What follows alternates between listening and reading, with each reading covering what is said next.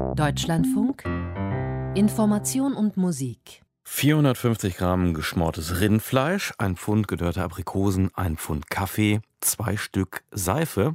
Das war die Grundausstattung der Pakete, die in Deutschland, ganz Europa nach dem Krieg, den Hunger linderten und wohl auch zahlreiche Leben retten konnten die Care-Pakete aus Amerika. Vor 75 Jahren, am 15. Juli 46, wurde die Aktion der Care-Pakete gestartet und spätestens während der Berlin-Blockade durch die Sowjets waren die Lebensmittel aus den Staaten ja überlebenswichtig. Konrad Adenauer, der sagte damals, jedes der fünf Millionen Care-Pakete, die bis jetzt in Deutschland abgeliefert worden sind, hat dazu beigetragen, ein Band der Freundschaft zu schaffen. Waren die Care-Pakete kurz nach dem Krieg, dann die Berliner Luftbrücke, wirklich der Beginn der deutsch-amerikanischen Freundschaft? Und was ist davon geblieben nach George W. Bush und Trump? Darüber spreche ich mit Michael Hochgeschwender. Er ist Professor für nordamerikanische Kulturgeschichte an der LMU in München. Herr Hochgeschwender, haben Care-Pakete tatsächlich das Band der Freundschaft geschaffen, so kurz nach dem Krieg?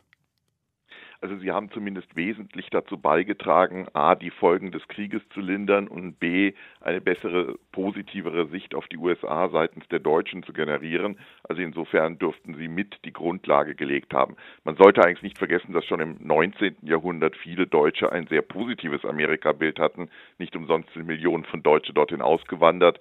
Und auch in der Zwischenkriegszeit galten die USA als Vorbild für Modernisierung und äh, einen demokratischen Lebensstil. Das heißt, die Care-Pakete konnten dann etwas anknüpfen, was bereits vorher vorhanden war. Hm die Amerikaner wurden in dieser Zeit gar nicht so sehr als Besatzer gesehen, sondern eher als Partner, als Freunde, auch schon kurz nach dem Krieg? Naja, in der Anfangszeit waren sie in erster Linie Sieger und Besatzer. Und das war ja auch genau die Intention der Amerikaner. Sie sind ja gekommen, um zu strafen und nicht um sich Freunde zu machen.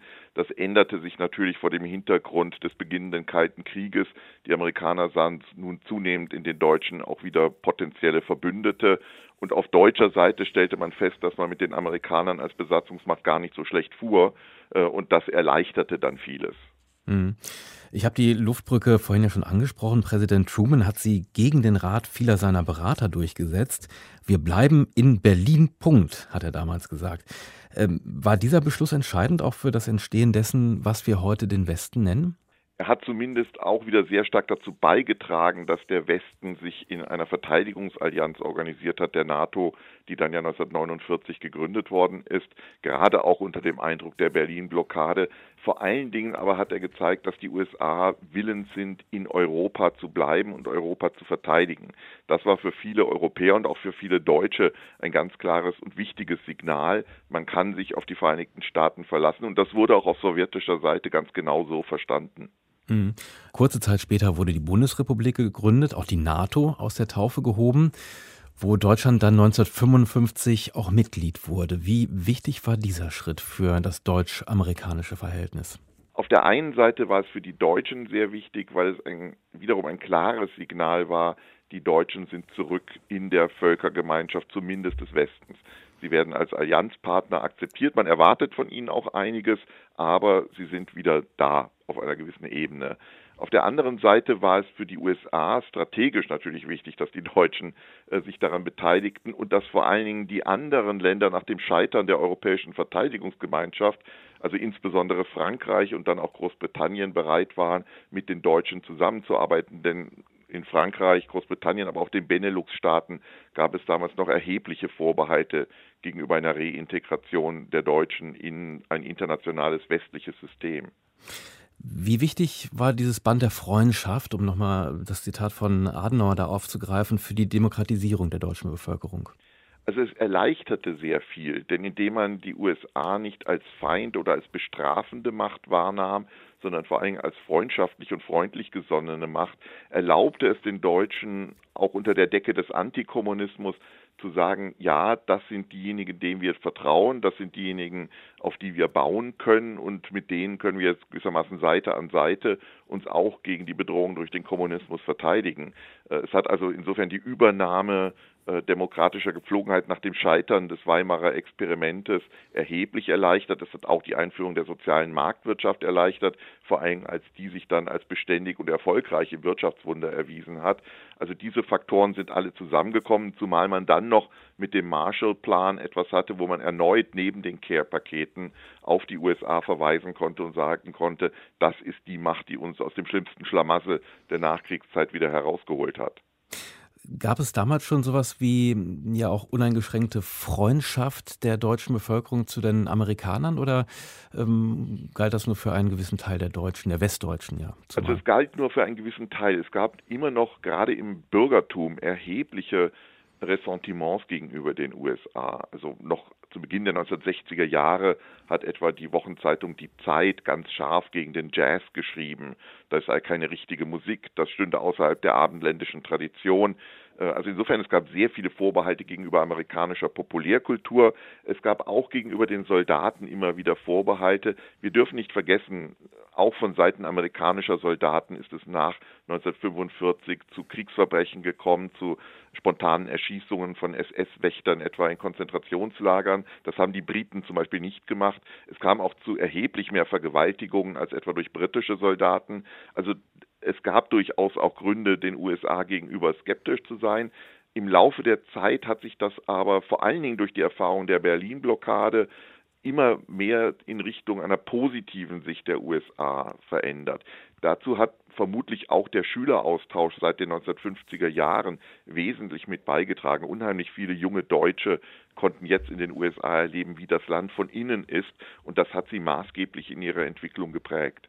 Ist das vergleichbar auch ähm, mit der deutsch-französischen Freundschaft, wo Sie die Schüleraustausche ansprechen? Also ich verbinde das eher mit Frankreich als mit den USA, weil es für Deutsche ja viel einfacher war, nach Frankreich zum direkten Nachbarn zu reisen. Auch als ja, aber es war etwas Besonderes, in die USA zu kommen. Mhm. Das ist, glaube ich, der Unterschied. Äh, es war natürlich sehr viel einfacher, nach Frankreich zu kommen, aber in Frankreich konnte man auch in den 50er Jahren schon mal Urlaub machen. In die USA zu kommen, war doch eine kleine Weltreise. Und in den 1950er Jahren war zum Beispiel das Fliegen ja noch bei weitem nicht so verbreitet wie heute. Das heißt, die Erfahrung der USA und auch der Modernität der USA war für viele, die dorthin gekommen sind, etwas ganz Erstaunliches und Neues. Wenn man nach Frankreich kam, sah man doch viel altes Europa. Das war noch in den 1960er, 70er Jahren so. Frankreich auch französische Hotels etwa konnten enorm primitiv sein. Das hat sich inzwischen geändert, aber so um 1970 war das noch ganz anders. Wenn man in die USA kam, hat man Dinge erlebt und gesehen, die man so in Europa weder sehen noch erleben konnte. Und äh, insofern haben diese Schüleraustausche und Studentenaustausche doch wesentlich mit dazu beigetragen. Das waren dann die späteren Transatlantiker. Ja, viele von denen. Also wenn Sie sich äh, die die Lebensläufe von Personen ansehen, die hinterher etwa in der Atlantikbrücke tätig geworden sind oder in anderen Organisationen, die die deutsch-amerikanische Freundschaft pflegen, werden Sie sehr oft feststellen, dass die als Schüler oder als Studenten oder über andere Wege in anderen Austauschprogrammen, etwa für Schriftsteller in den USA waren. Man darf ja nicht vergessen, selbst die Gruppe 47 hat auch in den USA einmal getagt. Ähm, Sie haben die 60er Jahre angesprochen. Hat dort auch schon das Verhältnis auch wieder angefangen, Risse zu bekommen mit dem Vietnamkrieg und der Kritik einer deutschen Studentenbewegung daran? Ja, nicht erst mit dem Vietnamkrieg. Das geht ja schon etwas vorher los weil vor allen Dingen in der CDU-CSU es einen großen Konflikt darüber gab, und da kommt Frankreich wieder ins Spiel, soll man sich verteidigungspolitisch eher an Frankreich und General de Gaulle äh, orientieren oder soll man sich transatlantisch an den USA ausrichten? Und dahinter standen dann oft sehr, äh, sehr oft auch konfessionelle Fragestellungen. Viele süddeutsche Katholiken haben das Bündnis mit Frankreich dem äh, Bündnis mit den USA deutlich vorgezogen. Das waren die sogenannten deutschen Gaullisten, während äh, im nördlich protestantischen Segment der CDU die sogenannten Atlantiker deutlich in der Mehrheit waren. Äh, insofern war das eine Auseinandersetzung, die innerhalb der CDU-CSU ausgetragen werden musste, die jetzt nicht primär die Freundschaft mit den USA berührte, sondern vor allen Dingen eine sicherheitspolitische Schwerpunktentscheidung.